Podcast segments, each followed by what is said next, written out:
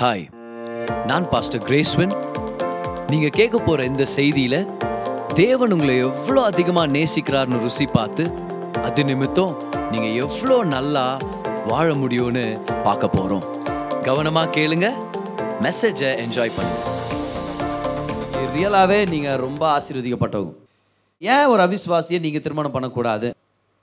யாராவது படிங்க பார்க்கலாம். நம்பர்ஸ் தேர்ட்டி சிக்ஸ் ஃபைவ் பொண்ணுங்க கொஞ்சம் பேர் மோசைக்கிட்ட போய் எங்கள் அப்பா சொத்தில் எங்களுக்கும் பங்கு வேணும்.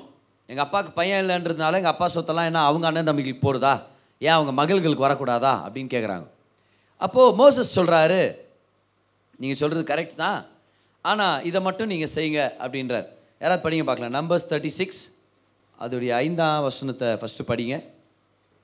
Moses commanded the children of Israel Zelophehad அவங்க அப்பா பேர் என்னது?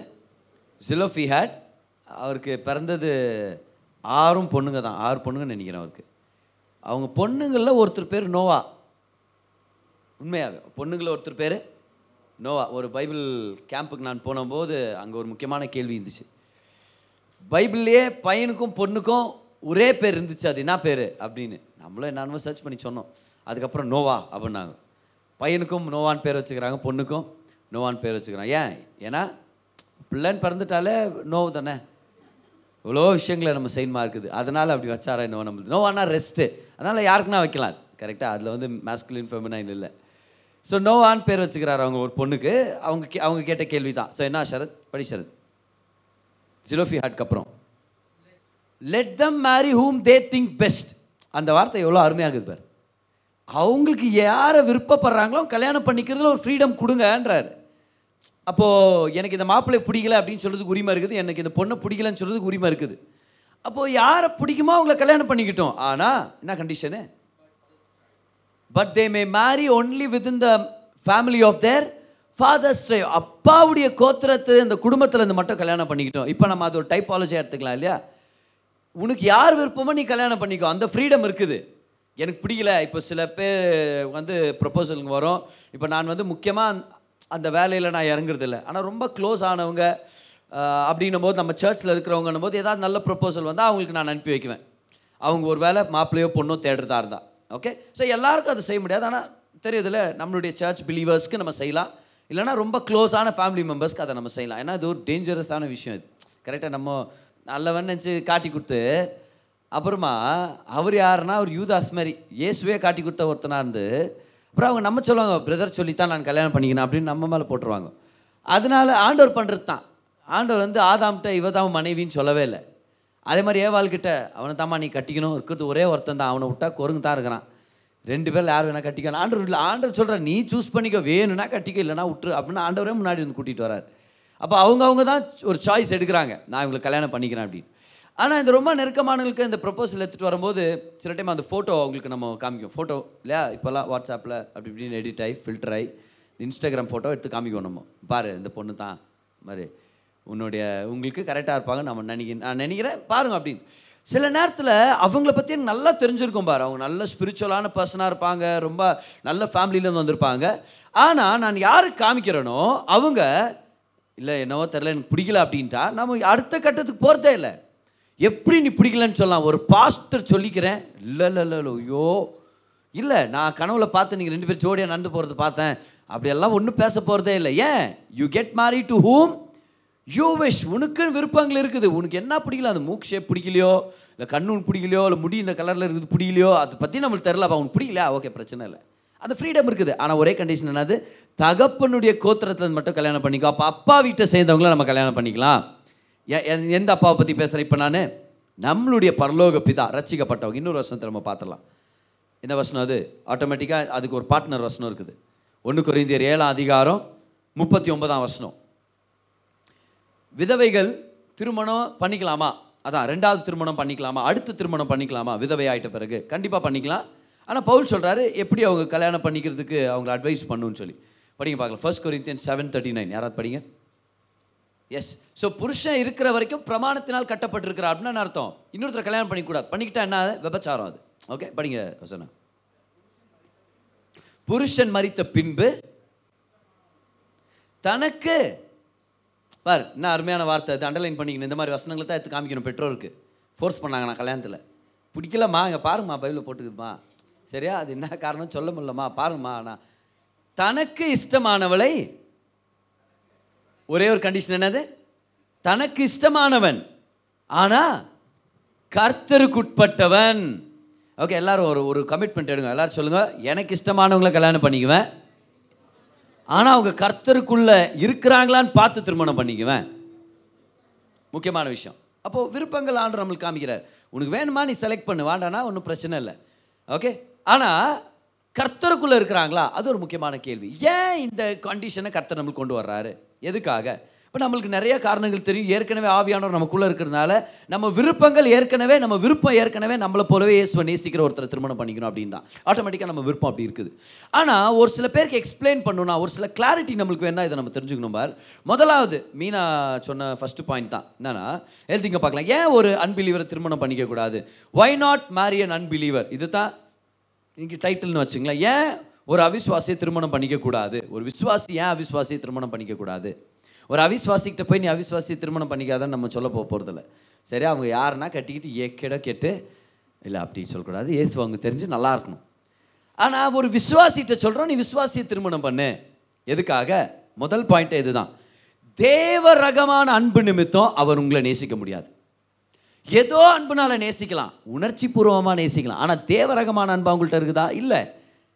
எழுதிங்க தேவரகமான அன்புனால அவங்க உங்களை நேசிக்க முடியாது. They not love you with agape love agape அகாப்பேன்றது Greek Greek வார்த்தை. Agape love okay agape love ரோமர் அஞ்சு அஞ்சு. பரிசுத்தாவினால நம்மளுக்கு என்னவோ ஒன்று கிடச்சிருக்குது. என்ன கிடச்சிருக்குது? தேவ அன்பு. என்னது? மனுஷ அன்பு உணர்ச்சி பூர்வமான அன்பு ஃபேஸ்புக் அன்பு. அது இல்லை இது என்ன அன்பு இது?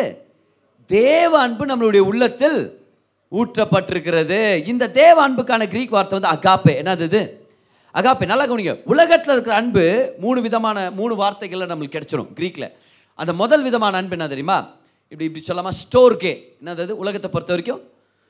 ஸ்டோர்கேனா குடும்பத்தின் அன்பு. அப்பா அம்மாவை நேசிக்கிறது அம்மா பிள்ளைங்களை நேசிக்கிறது பிள்ளைகள் தகப்பனை நேசிக்கிறது. இது குடும்பத்தில் சகோதர சகோதரிக்குள்ள இருக்கிற அன்பு இது என்னது? ஸ்டோர்கே இந்த அன்பு உலகத்தில் இருக்குதா இல்லையா? இருக்குது. என்ன இருந்தாலும் குடும்ப ஜனக குடும்ப ஜனத்துக்காக சகாயம் பண்ணுவாங்க நிற்பாங்க இன்னொரு வார்த்தை இருக்குது க்ரீக்கில் அது வந்து ஃபிலேயோ என்னது அது? ஃபிலேயோ ஃபிலேயோ வந்து நட்பு ஃப்ரெண்ட்ஷிப் சகோதரத்துவமான அன்பு. ஃப்ரெண்ட்ஷிப் இப்போது ஒரு சில ஃப்ரெண்ட்ஷிப் நம்ம பார்த்துக்கிறோம். உங்களுக்கும் நல்ல நண்பர்கள் இருக்கிறாங்க. அந்த நண்பர்களுக்காக வேறு யாருக்கும் செய்யாதது அவங்களுக்கு நீங்கள் செய்ய நீங்கள் போவீங்க. நடராத்தில் உங்களுக்கு உடம்பு சரியில்லை ஹாஸ்பிட்டலுக்குன்னு போய் யாரும் இல்லைன்னா நீங்கள் போவீங்க. ஏன்னா அவங்க நண்பர். அவங்க அவங்கள நீங்கள் நேசிக்கிறீங்க. அப்போ அது அது வித்தியாசமான அன்பு. அந்த அன்புக்கான க்ரீக் வார்த்தை என்னது? ஃபிலேயோ ஞாபகம் வச்சுங்க. ஆனால் இன்னொரு அன்பு இருக்குது. அது வந்து ஈரோஸ் ஈரோஸ் இஆர்ஓஎஸ் இந்த ஈரோஸ்னா சரீரபூர்வமான அன்பு. இது வந்து கணவன் மனைவிக்குள்ளே இருக்கிற செக்ஷுவல் அன்பு. சரியா? இது உடல் ரீதியான அன்பு. இது திருமணத்துக்கு அப்புறம் தான் நியாயமானது. திருமணத்துக்கு முன்னாடி இல்லை திருமணத்துக்கு வெளியே இது அநியாயமானது இது நம்ம வாழ்க்கையை நாசப்படுத்தி விட்டுரும். ஓகே ஸோ இது திருமணத்துக்குள்ளே இருக்கும்போது தான் அது நல்லது. Sex is a blessing. எங்கே? திருமணத்துக்குள்ள திருமணத்துக்கு வெளியே அது கல்யாணம் ஆகாத ஒருத்தரை ஒரு நிலையில இருக்கலாம் செக்ஸ் பிஃபோர் மேரேஜாக இருக்கலாம் இல்லை செக்ஸ் அவுட் சைட் மேரேஜாக இருக்கலாம் அஃபேர் அடல்ட்ரி இது எல்லாமே வாழ்க்கையை நாசப்படுத்திகிட்டே இருக்கும். சரியா? நான் சொல்லுவேன் இல்லையா? நெருப்பு அடுப்பில் இருக்கிற வரைக்கும் நல்லது. அது இடுப்பில் எப்போ வருதோ அது நம்மளை நாசப்படுத்திடும். கரெக்டாக இல்லையா? வேறு ஃப்ரெஷ் க்ரீம் கேக் எவ்வளோ பேர் ஃப்ரெஷ் க்ரீம் கேக் பிடிக்கும்? இப்போதைக்கு அந்த பழைய கேக் மறந்துட்டோம் நம்ம. கரெக்டாக இல்லை? அதுக்கு மரியாதை இல்லை. அது கொடுத்தா கூட நம்ம அந்த பர்த்டேக்கெல்லாம் போகிறத எப்போ நம்ம யோசிக்கிறோம். நம்ம ஏன் எப்படா நல்லா பண்ணி இந்த அடுத்த வருஷம்? காஞ்சி போன ரொட்டியை குத்து. நம்ம என்ன யோசிக்கிறோம்? ஃப்ரெஷ் க்ரீம் கேக் தான் விருப்பப்படுறோம் ஆனால் வெறும் க்ரீம் எத்தனை பேர் சாப்பிட்டுக்கிறீங்க? வெறும் க்ரீம் மட்டும் ஆர்டர் பண்ணி தான் சாப்பிட்டுக்கிறீங்களா? ஒரு சில பேர் கேக் ஆர்டர் பண்ணால் பாதி பாதி க்ரீமே இருக்கும். திட்டுறோமா இல்லையா பேக்கரிக்காரனை நம்ம? ஏன்? க்ரீம் நல்லது தான். ஃப்ரெஷ் க்ரீம் கேக் தான். ஆனால் அது அந்த ஃப்ரெஷ் க்ரீம் கேக்கோடு வந்தால் தான் அது நல்லாயிருக்கும். பாரு நல்லா ஞாபகம் வச்சுக்கோ. அப்படிதான் செக்ஷுவல் லைஃப்ன்றது திருமணத்தோடு சேர்ந்து வர்றது. வெறும் க்ரீமை நக்குனா எப்படி வயிறு ஒரு மாதிரி நாசமாக போகுமோ எப்படி அது ஒரு வாயே ஒரு மாதிரி போதோ அந்த மாதிரி கேக் இல்லாமல் க்ரீமை சாப்பிட்டா வயிறு கலக்கி உட்கார்ந்து இருக்கணுமோ அதே போல் திருமணம் இல்லாமல் செக்ஷுவல் ரிலேஷன்ஷிப்பில் இருந்தால் வாழ்க்கையே குழம்பி போய் வாழ்க்கையே பாத்ரூமில் உட்காந்துக்கிற மாதிரி இருக்கும். இதோட ஒரு ஒரு கம்பேரிசன் எப்படி நம்ம எடுத்துன்னு போக முடியும்? ஸோ பக்கத்தில் பார்த்து சொல்லுங்க க்ரீம் நல்லது தான் கேக்கோட சாப்பிடுங்க. இது இந்த எக்ஸாம்பிள் நீங்கள் யூஸ் பண்ணலாம். இந்த எக்ஸாம்பிள் சேனலுக்கு நீங்கள் யூஸ் பண்ணலாம் ஓகே ஏன்னா அவங்களுக்கு அப்போ தான் புரியும். அப்போ நெருப்பு அடுப்பு இடுப்பு அதுக்கு ஒர்க் அவுட் ஆகும். கேக்கு க்ரீம் ஃப்ரெஷ் க்ரீம் அது கூட யூஸ் ஆகும். இதெல்லாம் நம்ம அடுத்தவங்களுக்கு ஹெல்ப் சொல்கிறதுக்கும் யூஸ்ஃபுல்லாக இருக்கும். இது இது என்ன அன்பு? க்ரீக் வார்த்தை என்னது? இஆர்ஓஎஸ் என்னது அது? ஈரோஸ் ஸோ உலகம் பார்த்தது மூணு விதமான அன்பு தான் குடும்ப ஜனங்களை நேசிக்கிறது நண்பனை நேசிக்கிறது அதுக்கப்புறம் கல்யாணத்துக்கு அப்புறம் மனைவியோ கணவரை உடல் ரீதியாக நேசிக்கிறது. ஆனால் இதை தவிர வேற அன்பு இந்த உலகத்தை எதுவுமே இல்லை. இதை தவிர இன்னொரு அன்பை தேவன் கொண்டு வந்தார். அது என்ன தெரியுமா? ரோமன்ஸ் ஃபைவ்ல நம்ம பார்க்குறோம். நாம் சத்ருக்களாக இருக்கும்போதே துன்மார்க்கனுக்காக கிறிஸ்து மரித்தார். பாவிக்காக கிறிஸ்து மறிச்சார்னா நீதிமான்காக எவ்வளோ நேசிக்க போகிறார் அப்படியே பாவி துன்மார்க்கன் கெட்டவன் சத்ரு. இவனை நேசிக்கிற ஒரு அன்பு. ஓ இது வேற மாதிரி இருக்குது. சத்ருவை நேசிக்கிற அன்பு எங்கேயாவது கேள்விப்பட்டிருக்கிறோமா நம்ம? துன்மார்க்கன் ஒரு கொலகாரனை நேசிக்கிற அன்பு ஒரு பாவியை நேசிக்கிற அன்பு. ஆண்டவர் சொன்னார் இது புதுவிதமான அன்பு. இது பரலோகத்தில் இருந்து மட்டும் இறங்கி வர்ற அன்பு. இந்த அன்பு கிரியைகளை பார்க்காம தனக்குள்ள இருந்து வர்ற அன்பு. இந்த அன்பு தான் அகாப்பே அன்பு. அப்போ அகாப்பே அன்பு தேவனிடத்துல இருந்து மட்டும்தான் கிடைக்கும். இது எங்கேருந்து கிடைக்கும்? இந்த அன்பு தான் ஒரு மனுஷன் கெட்டவனாக இருந்தாலும் நேசிக்க தோணும். இந்த அன்பு தான் அப்படின்னா கல்யாணத்துக்கு அப்புறம் சொல்கிறேனே உடன்படிக்கை நிமித்தம். அந்த மனைவி ஒரு சில விஷயங்கள் உங்களுக்கு ஒத்து போகாத மாதிரி செய்கிறாங்க ஆனாலும் அவங்களை நேசிக்கிறதுக்கான ஒரு அன்பு வரும் தெரியுமா? அது என்னது? அது அகாப்பே அன்பு. நல்லா கவனிங்க. என் மனைவி எனக்கு பிடிச்ச மாதிரி மட்டும் அப்படியே என்ன பிரியப்படுற மாதிரி மட்டும் காரியங்களை செய்யும் போது நான் நேசிச்சேன்னா அது அகாப்பே அன்பு இல்லை. அது நேச்சுரல் அன்பு அது. ஏன்னா எனக்கு பிடிக்கிறத நீ செய்கிற ஆனால் எனக்கு ஒத்து வராததை நீ செய்கிற பார். நான் சொல்கிறேன் எனக்கு உப்புமா பிடிக்காதுன்ட்டு. ஆனாலும் உப்புமாவை என்ன பண்ணுறேன் உப்புமாவை கிண்டி எடுத்துகிட்டு வந்து டிசைன் டிசைன் கப்பில் டெக்கரேட் பண்ணி கொடுக்குற இப்போ நான் உன்னை ஏன் நேசிக்கணும்? நான் உன்னை ஏன் நேசிக்கணும்? நான் கல்யாணத்துக்கு முன்னாடி ஒரே ஷார்ட்ஸை இல்லை ஒரே டிஷர்ட்டை அஞ்சு வருஷம் போட்டேன். நான் ஹைஸ்கூல் கிராஜுவேட் ஆகும்போது எங்கள் ஆயா வாங்கி கொடுத்த ஷர்ட்டு நான் இன்னும் போட்டுங்கிறேன் ஆனால் வந்தவொடனே அதை தூக்கி போட்டியே ஏன் தூக்கி போட்டேன்? இப்போ எனக்கு பிடிக்காத ட்ரெண்டு நீ போட சொல்கிறே பார் இந்த மாதிரி கேள்வி வரும்போது ஒரே ஒரு அன்பு தான் காப்பாற்ற முடியும். என்ன அன்பு அது?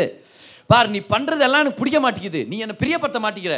ஆனாலும் கர்த்தருக்கு முன்னாடி நம்ம உடன்படிக்கை செஞ்சுருக்குறோம். ஆனால் இப்போ நான் உன்னை நேசிக்கிறேன். எனக்கு ஒரு சில டைம் எனக்கு பிடிக்க மாட்டேங்குது நீ பண்ணுறது ஆனாலும் நேசிக்கிற இந்த அன்பு வேற அன்பு. இது என்ன அன்பு தெரியுமா? அகாப்பே அன்பு. ஒருத்தருடைய கிரியைகளை மீறி நேசிக்கிறது. ஒருத்தருடைய உணர்ச்சிகளை மீறி நேசிக்கிறது. எனக்கு உன்னை பார்க்கும்போது ஃபீலிங் இல்லை. ஆனாலும் ஒரு சாய்ஸ் எடுத்து உன்னை நேசிக்கிறேன். அதுதான் அகாப்பே அன்பு. ஆமாம் பாரு இந்த அன்பு விசுவாசிகள்கிட்ட மட்டும்தான் இருக்குது. ஏன்னா இப்போ தான் படிச்சல ரோமர் அஞ்சு அஞ்சில் படித்தோம் இல்லையா? தேவாவியானவர் இந்த தேவ அன்பை நம்ம உள்ளத்தில் ஊற்றி இருக்கிறார் அப்போ தேவரகமான அன்பு தான் உங்களை நம்மளை நிறைவாக்க முடியும். பாரு நம்ம யார்கிட்ட வந்தோம்? யாருடைய சாயலில் படைக்கப்பட்டிருக்கிறோம்? தேவனுடைய சாயலில் நம்ம சிருஷ்டிக்கப்பட்டிருக்கிறோம். அப்போ நம்மளை எது சாட்டிஸ்ஃபை பண்ணும்? காட் குவாலிட்டி ஆக்கிறது தான் நம்மளை சாட்டிஸ்ஃபை பண்ணும். இப்போ நம்ம குவாலிட்டி யார் குவாலிட்டி காட் குவாலிட்டி அப்போ காட் குவாலிட்டி அன்பு தான் நம்மளை சாட்டிஸ்ஃபை பண்ணும். இல்லைன்னா என்ன ஆகும் நம்ம? குறைவாகவே ஃபீல் பண்ணுவோம் நம்ம. ஏன்? ஏன்னா அந்த குவாலிட்டியில் அவர் படைச்சிட்டாரு. அப்போ அந்த குவாலிட்டியில் இருக்கிறதா நம்மளை சாட்டிஸ்ஃபை பண்ணும். அப்போ ஒரு அவிஸ்வாசியை திருமணம் பண்ணிங்கன்னா எந்த அன்பு கிடைக்காது? தேவரகமான அன்பு கிடைக்காது. அப்படின்னா அர்த்தம்? ஃபீலிங்கை மீறி வர அன்பு கிடைக்காது. உலக ஜனத்தில் அது இல்லை. அதனால தான் நேசித்து கல்யாணம் பண்ணிக்குவாங்க அப்புறம் டைவர்ஸ் பண்ணிக்குவாங்க. அப்போ நம்ம யோசிக்கிறோம் அவ்வளோ விருப்பப்பட்டியே குடும்பத்தில் இருக்கிறவங்கள வானான்னு சொல்லி கூட இல்லை இவனை தான் கட்டிக்குவேன் இவளை தான் கட்டிக்குவேன் நீ இப்போ போய் நின்னியே இப்போ எப்படி நீ பிரிஞ்ச? எப்படி அந்த அன்பு காலி ஆயிடுச்சுன்னு யூ ஃபெல் அண்ட் லவ்ன்றாங்க ஐ ஃபெல் அவுட் ஆஃப் லவ்ன்றாங்க எப்படி அது நடக்க வாய்ப்பு இருக்குது? ஏன்? ஏன்னா தேவ ரகமான அன்பு அவங்க திருமண வாழ்க்கையின் நடுவில் இல்லை அந்த உடன்படிக்கையில் இல்லை. அப்புறம் அவிஸ்வாசிய திருமணம் பண்ணிக்கினா தேவனுடைய அன்பை நம்ம எக்ஸ்பெக்ட் பண்ண முடியாது. அது ஒரு முக்கியமான விஷயம். அப்போ அன்பிலீவரை கல்யாணம் பண்ணிக்கிட்டு அன்பில்லியன்னு கஷ்டப்படாதீங்க. இல்லை அன்பிலீவர்லேயே ஒரு அன்பு இருக்குதே பிரதர் நல்லா ஞாபகம் வச்சுக்கோ. அன்பிலீவரில் லீவர்னு கூட இருக்குது. Leaver you leaver leaver okay you leaver leave him. So first எவ்வளோ பேர் புரிஞ்சிச்சு? முதல் பாயிண்ட் ஏன் ஒரு விஸ்வாசிய திருமணம் பண்ணிக்கிறதுல டேஞ்சர் இருக்குது? அவிஸ்வாசிய திருமணம் பண்ணிக்கிறது சாரி அவிஸ்வாசிய திருமணம் பண்ணிக்கிறதுல என்ன டேஞ்சரு தேவ அன்பு அவங்கள்ட்ட இருந்து கிடைக்காது. வேற இந்த மனுஷரீகமான அன்பு அதெல்லாம் கிடைக்க வாய்ப்பு இருக்குது. ஆனால் தேவ அன்பு கிடைக்காது. அப்போ என்றைக்காவது ஒரு நாள் எந்திரிச்சு உன்னை எனக்கு பிடிக்கல அப்படின்ட்டானா டேஞ்சர் ஏன்? அவன் டைவர்ஸ் பண்ண வாய்ப்பு இருக்குது. எனக்கு என்னவோ பிடிக்கும் மூஞ்ச பா பார்க்க பிடிக்கிறதுல அவன் ஐயோ சான்ஸ் இருக்குது. கண்டிப்பாக சொல்கிறேன் நான். கண்டிப்பாக சான்ஸ் இருக்குது. நல்லா ஞாபகம் வச்சுங்க. எவ்வளோ விசுவாசிங்களே இதை பற்றி கம்ப்ளைண்ட் பண்ணுறாங்க இப்போலாம் என்கிட்ட சரியாக பேச மாட்டேங்கிற என்னன்னு கேட்டால் எனக்கு உன்னை பார்க்குறதுக்கே பிடிக்கிறதில்ல அப்படின்றார் அவர். பாரு அந்த மாணி நேரத்தில் உண்மையாகவே தேவனோட நெருக்கமாக இருக்கிற ஒரு ரியல் ஆம்பளை தான் மனைவியை ஃபீலிங்ஸை மீறி நேசிப்பார். ஓ, அதுக்கு ரியலாகவே தேவ அன்பு தான் தேவைப்படுது. இல்லைன்னா ரியலாகவே போயிடுவாங்க. விட்டு போயிடே இருப்பாங்க. எனக்கு தேவையில்லை நீ. மூவிங் ஆன் அது பேர் உலகம் சொல்றதுல மூவ் ஆன் உனக்கு பிடிக்கல அன்புன்ற பேரில் விபச்சாரத்தை ஓகேன்றாங்க. அன்புன்ற பேரில் அவங்க சொல்ல தெரியுமா? திஸ் இஸ் லவ் இது அன்பு இது அப்படின்றாங்க. என்ன இன்னொருத்தன் பொண்டாட்டி நேசிக்கிறது அன்பு அப்படின்றாங்க அந்த எக்ஸ்கியூஸ் கொடுத்து என்னென்ன பண்ணும் அப்படின்றாங்க. ஸோ அதனாலே நம்ம ஜாக்கிரதையாக இருக்கணும். ரெண்டாவது ரீசன் எழுதிங்க. எபேசிய ரெண்டாம் அதிகாரத்தை நம்ம படிக்கிறோம். முதல் வசனத்திலேருந்து நம்ம ரட்சிக்கப்படாத போது அந்தகார இருளில் இருந்தோமா? ரட்சிக்கப்பட்ட நாள்லேருந்து தேவ அன்புனால நம்ம ஒளிக்குள்ளே வந்திருக்கிறோம் தேவனுடைய வெளிச்சத்துக்குள்ளே வந்திருக்கிறோம். அந்தகார இருள்ன உடனே பிசாசுக்கு அடிமைன்ற அந்த அர்த்தத்தை நம்ம பார்க்குறோம். பிசாசுக்கு அடிமையாக இருக்கிறோம் ஆனால் இயேசுவை ஏற்றுக்கிட்ட பிறகு பிசாசுக்கு நம்ம அடிமை இல்லை. யாக்கோப் சொல்கிறாரு பிசாசுக்கு எதிர்த்து நெல் அவன் உங்களை விட்டு ஓடி போவான். இது விசுவாசிக்கு இருக்கிற அதிகாரம் கரெக்டாக ஒரு அவிஸ்வாசி பிசாசுக்கு அடிமையாக தான் இருக்கிறாங்க. விசுவாசி தான் பிசாசு மேலே அதிகாரத்தை செலுத்த முடியும். இப்போ நீங்கள் ஒரு அவிஸ்வாசியை திருமணம் பண்ணிக்கிறீங்கன்னா ஒருத்தர் பிசாசுக்கு அடிமை இன்னொருத்தர் பிசாசுக்கு அடிமை இல்லை. எப்படி இருக்கும் தெரியுமா? அந்த பிசாசு அவங்க மூலமாகவே திருமண வாழ்க்கையில் பிரச்சனை கொண்டு வர முடியும். ஏன்? ஏன்னா அவங்க இன்னும் பிசாசை ஜெயிக்கலையே. அப்போ யோசிச்சு பாருங்க பிசாசுக்கு அடிமை ஒருத்தரும் தேவனுடைய பிள்ளை ஒருத்தர் கல்யாணம் பண்ணிக்கிட்டா எப்படி இருக்கும்னு சொல்லி? ஒருத்தர் செய்கிற நிறைய விஷயங்கள் பின்னாடி பிசாசானவன் இருக்கிறான். இதை நம்ம மறந்துடக்கூடாது. அவிஸ்வாசின உடனே பிசாசுடைய ராஜ்யத்தில் இருக்கிறாங்க நம்ம மறந்துக்கிறது இல்லையே. ஏன் நம்ம மறந்துடுறோம் அதை? யோசிக்கும் இது ஞாபகம் வருதா இருக்காது ஒரு அவிசுவாசியை கல்யாணம் பண்ணிக்கலாம்னு இருக்கிறான் ஒருத்தர் அப்படின்னா அழகாக இருக்கிறா இல்லை சர்ச்சுக்கெல்லாம் நீ போயிட்டு வரலாம் நான் எதை ஸ்டாப் பண்ண மாட்டேன் அப்படிலாம் சொல்கிறாரு அவர். இதை யோசிச்சு பாருங்க அவங்க இன்னும் பிசாசுக்கு அடிமையாக இருக்கிறாங்க. என்னைக்காவது ஒரு நாள் நடராத்திரியில் பேய் பிடிச்சிச்சு அவங்களுக்கு நான் என்ன பண்ணுறீங்க அது மாதிரி ஆகிக்குது ஒரு சில பேருக்கு. யோசிச்சு பாரு எப்படி நடராத்திரி ரெண்டு மணிக்கு எந்திரிக்கிறீங்க. என்னடான்னு பார்த்தா அப்படியே தலைவிரிச்சு அந்த அம்மா உட்காந்து இருக்குது. எந்த உன்னை பார்த்து எப்படி இருக்கும்? இப்போ நீ நீ பிசாசை ஜெயிச்சிட்டப்பா நீ ஜெபம் பண்ணுற ஏசு நாமத்தில் போ. ஆனால் மனைவிக்கு ஜெபப்படுறது ரொம்ப கஷ்டம்.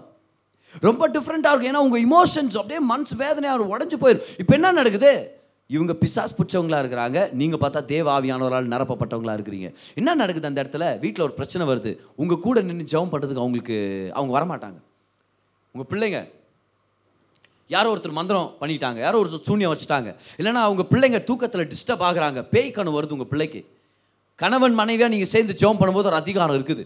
ஆனால் நீங்கள் சொல்கிறீங்க ஏசு நாமத்தில் அப்படின்னு. ஆனால் நைட் வந்து பார்த்தா பகலில் உங்கள் ரசிக்கப்படாத மனைவி அப்படியே பேய் பிச்சராக பார்த்து உட்காந்துக்கிறாங்க வீட்டில் நீங்கள் என்ன பண்ண முடியும்? எப்படி கண்டிக்க முடியும்? இந்த மாதிரி பிக்சருங்க பார்க்காத. அதே ஒரு பெரிய சண்டை கொண்டு வருமா இல்லையா? உங்களுக்கு இருக்கிற வேல்யூ சிஸ்டம் வேறு அவங்களுக்கு இருக்கிற வேல்யூ சிஸ்டம் வேறு. அப்போ எழுதிங்க ரெண்டாவது பாயிண்ட் எழுதிங்க they don't have spiritual authority over the devil அவிஸ்வாசை திருமணம் பண்ணிக்கிட்டா அவங்க பிசாசுக்கு இடம் கொடுக்குறவங்களா இருப்பாங்க. ஆனால் நீங்கள் தேவ பிள்ளையா அதிகாரமுடையவர்களாக இருப்பீங்க. இதுலேயே ஒரு பெரிய கன்ஃபியூஷன் ஏற்படும். அப்போ உங்கள் வாழ்க்கையில் ஸ்பிரிச்சுவல் வார்ஃபேர் வந்துச்சுன்னா உங்கள் கூட நின்று உங்களோட சேர்ந்து போராடுறதுக்கும் ஜெயிக்கிறதுக்கும் ஒரு துணை இல்லாமல் போயிடுவாங்க நீங்கள் மட்டும் தனியாக கஷ்டப்பட்டுட்டு இருப்பீங்க okay they don't have spiritual authority over the devil கடன் பிரச்சனை. பார்த்தா அது பிசாஸ் கிட்டேருந்து வருதுன்னு வச்சுக்கோங்களேன். ஏதோ ஒரு மந்திர கட்டு இல்லைனா ஏதோ ஒரு வியாதி அது ஜன்ம ஜென்மமாக வந்துன்னு இருக்கிற வியாதி. இப்போ இதுக்கெல்லாம் எதிர்த்து நிற்கணும்னா யார் வேணும்? ஸ்பிரிச்சுவல் அத்தாரிட்டியை புரிஞ்சுக்கிட்ட ஒரு வாழ்க்கை தோண வேணும். எத்தனை பேர் ஆசீர்வதிக்கப்பட்டிருப்பீங்க? இந்த மாதிரி யோசிச்சு பாருங்கள் இந்த இந்த சுச்சுவேஷன் இமேஜின் பண்ணுங்கள் நீங்கள் ஒரு நல்ல ஒரு விசுவாசியை திருமணம் பண்ணிக்கிறீங்க. உங்கள் ரெண்டு குடும்பமே அவிஸ்வாச குடும்பத்திலேருந்து வந்ததுனால உங்கள் ரெண்டு குடும்பங்களும் நிறைய பிரச்சனைகள் அனுபவிச்சுட்டு வருதுன்னு வச்சுங்களேன். தற்கொலையின் ஆவி தனிமையின் ஆவி சரியா? செக்ஷுவல் அடிக்ஷன் இருக்கிற ஆவி. அப்படி இருக்கு. ஆனால் நீங்கள் ரெண்டு பேர் விசுவாசியாக இருக்கும்போது என்ன பண்ணுறீங்க நீங்கள் ரெண்டு பேர் சேர்ந்து ஜெபம் பண்ணுறீங்க அந்த பாவத்தின் கட்டை உடைக்கிறீங்க. உங்கள் பிள்ளைகள் அந்த கட்டில் இருக்க தேவையில்லை. ஆனால் நீங்கள் ஒரு ஆவிக்குரிய அதிகாரம் இல்லாத ஒருத்தர் திருமணம் பண்ணிக்கிட்டா உங்கள் கூட நின்று அவங்க ஜெபம் பண்ண மாட்டாங்க. நீங்கள் ஜெபம் பண்ணும்போது வந்து உங்களை டிஸ்டர்ப் பண்ணுவாங்க. அது இருக்க வாய்ப்பு இருக்குது. ஒவ்வொருத்தாலும் ஜெபம் ஜெபம் ஜெபம் பெருசு பெரிய இது பண்ணி விட்ருவாரு இவர். யோசிச்சு பாருங்க கரண்ட் பில் காசு இல்லைன்னு வச்சுங்களேன். ஒரு மாதம் ரெண்டாயிரரூபா கட்டணும் நீங்கள் காசு. கரண்ட் பில் காசு இல்லை. உங்கள் மனைவிட்ட சொல்கிறீங்க சரி கரண்ட் பில் காசு இல்லை. ஆமாம் நீங்கள் நைட் அண்ட் டே வேலை செய்யணும். நம்ம ஒரு கடன் வாங்கிடலாம் டக்குன்னு வட்டிக்கு வாங்கிடலாம். இதை மாதிரி தான் வரும் அவங்க வாயிலேருந்து வார்த்தை. ஆனால் விஸ்வாசி என்ன சொல்லுவார் கர்த்தர் ஆதாரமாக இருக்கிறனா நம்ம இல்லை ஒன்றும் இல்லை நம்ம ப்ரேயர் பண்ணலாம். இம்மீடியட்டாக என்ன வார்த்தை வரணும் அங்கேருந்து. ஆமாம் இவர் ப்ரேயர் பண்ணி அப்படி கிழிச்சிருவார் இவர். அவர் ப்ரேயர் பண்ணால் அப்படியே கரண்ட் கட் பண்ணாமல் போகிறாங்களா அவங்க? ப்ரேயர் பண்ணால் அப்படியே அப்படியே வந்து உழுவுதா மடியில் ரெண்டாயிரம் ரூபாய்? பட் நமக்கு நமக்கு வேறு வித மாதிரி இரு நம்மளுக்கு வேறு விதமான ஒரு வெளிப்பாடு இருக்கும். என்னது பணம் வரலன்னா தயவு வரும். கரெக்டாக இல்லையா? பணம் வரலன்னா தயவு வரும். கர்த்த தயவை காண்பிப்பார். அப்படி வாழ்வோம் நம்ம. ஆனால் அவங்க சடார் சடார்னு கடன் வாங்குறது. புரியுதா? பிள்ளைக்கு ஃபீஸ் கட்டணும் முப்பதாயிரரூபா ஃபீஸ் கட்டணும்னு வச்சுங்களேன் இன்னும் ஒரு வாரம் டைம் இருக்குது. நீங்கள் ப்ரேயர் பண்ணிருப்பீங்க. கர்த்தர் என் தேவையை சந்திப்பார். நீங்கள் தெய்வீக ரகமான ஒரு சில மெத்தட்ஸை யோசிப்பீங்க. என்ன பண்ணலாம்? நம்மகிட்டயே நகை தான் இருக்குதா? வைக்கலாமா? அப்படி அவங்க எடுத்தவொன்னு உங்களுக்கே தெரியாமல் ஒரு ஐம்பதாயிரரூபா கடன் வாங்கி வச்சுப்பாங்க. அது எப்போ தெரியும் உங்களுக்கு? நாலு மாதத்துக்கு அப்புறம் தெரியும். என்னன்ட்டு என்னங்க அந்த கடன் கொடுக்கணும் வந்து கத்தினுக்கிறாங்க கடன் கொடுக்கணுமா? யார்கிட்ட வாங்கணும் கடன்?